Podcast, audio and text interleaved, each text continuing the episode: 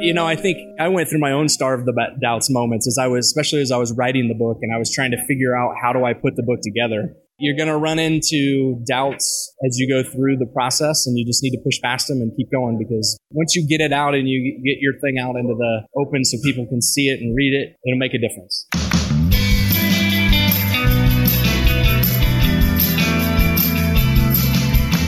Today I'm enjoying some Mexican food in Denver, Colorado. And joining me is our guest also for the podcast. His name is Ryan Rhoten. You can find him more about Ryan by going to ryanrhoten.com. That's R H O T E N. Ryan, we've been friends for a while now, so welcome to Starve the Doubts. Thank you, sir. I am honored to be here. You're And certainly no stranger I- to the show. By that, I do not mean this facility that we're in, although it is quite nice. It is. And we just pulled up something on Yelp and said, hey, let's go for it. It's the best way to do it sometimes, I think. It had good stars. it did have good stars. uh, speaking of stars and ratings and things, you've experienced some ratings of your own via Amazon. So let's just start there. What, what are we talking about? We're talking about most likely the book that was uh, that I wrote and released on April 10th of this year, called Career Cred: Four Simple Steps to Build Your Digital Brand and Impact Your Career Credibility. Congratulations. So this is your first book. It is. That's correct. and it's like really big. I was surprised when I saw the the size of it. And you mentioned like sixty five thousand words. 65,000 words. Yeah, I talk a lot.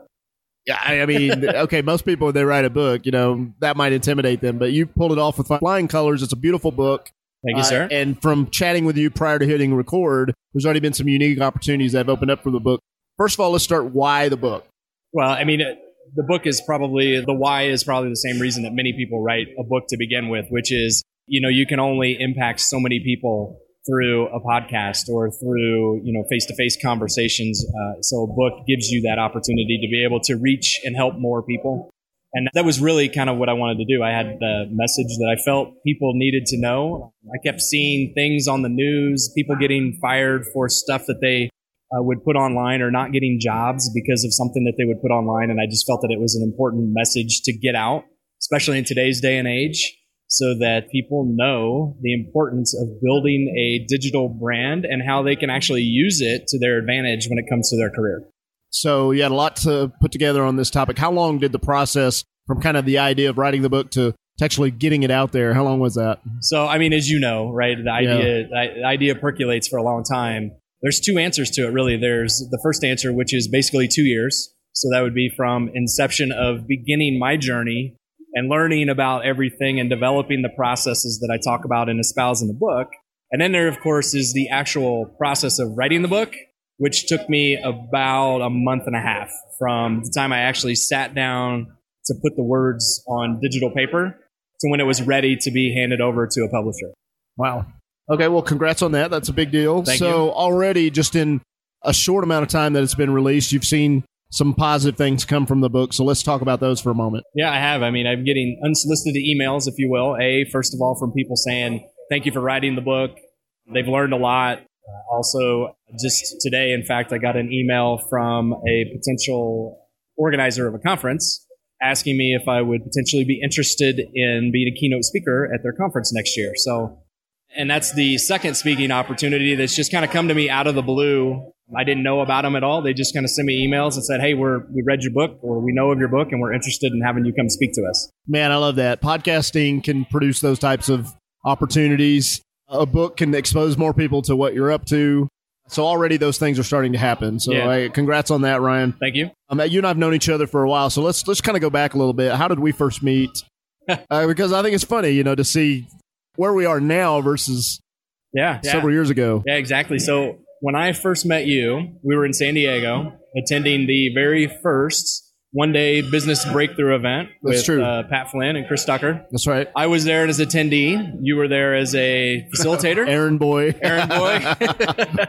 and um, we were having dinner. There were a group of us attendees who got together for dinner. We actually tweeted at uh, both Pat and Chris that night to say, "Hey, we're you know." We took a picture of us sitting there and said, "Hey, we're at this, getting ready for this event."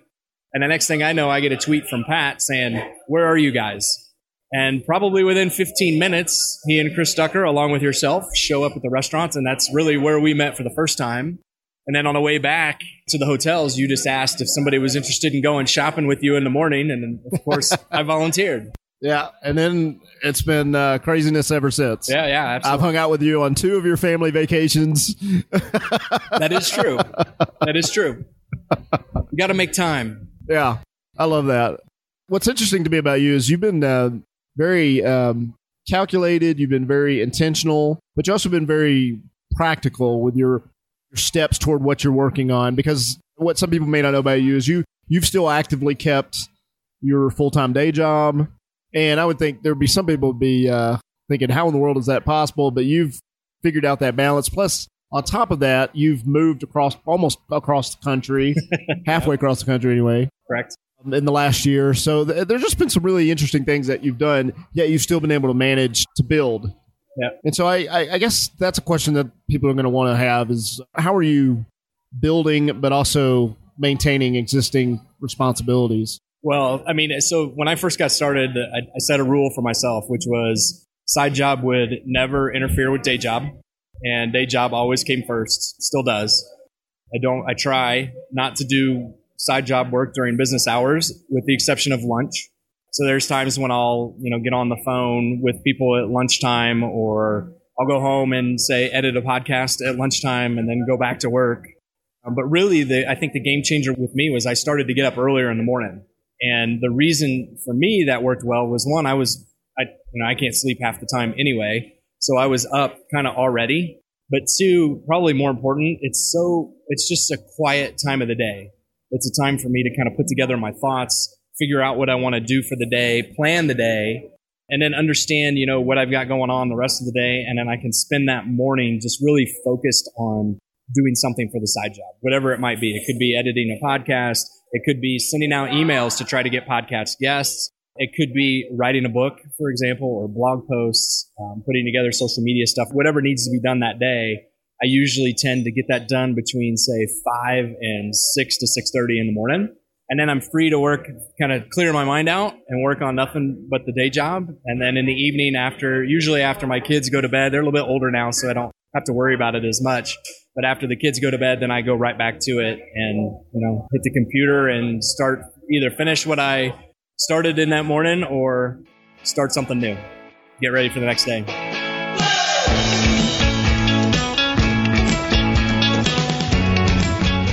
And we mentioned the move, but let's talk about the move. So you went from Indianapolis, where you lived for all those years, Correct.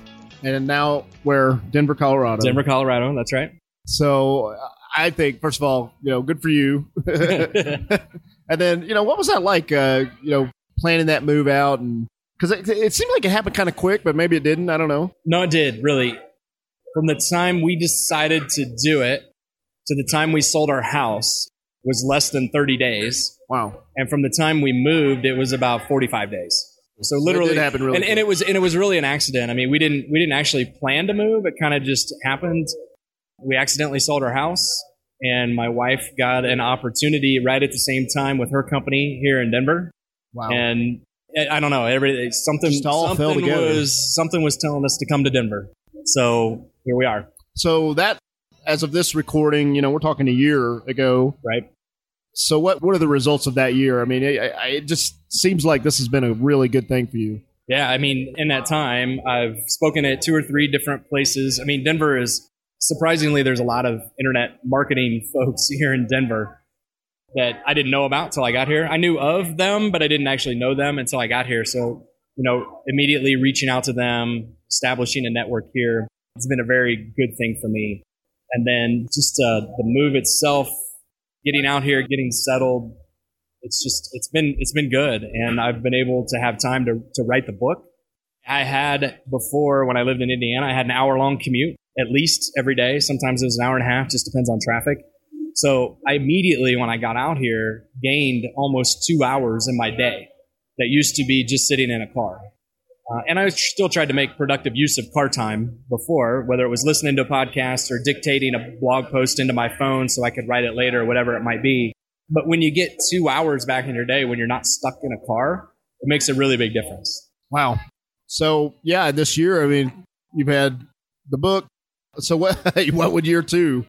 I guess now it's just kind of following up and Yeah, now I'm trying to more sell books, opportunities. as you know. yeah, selling books.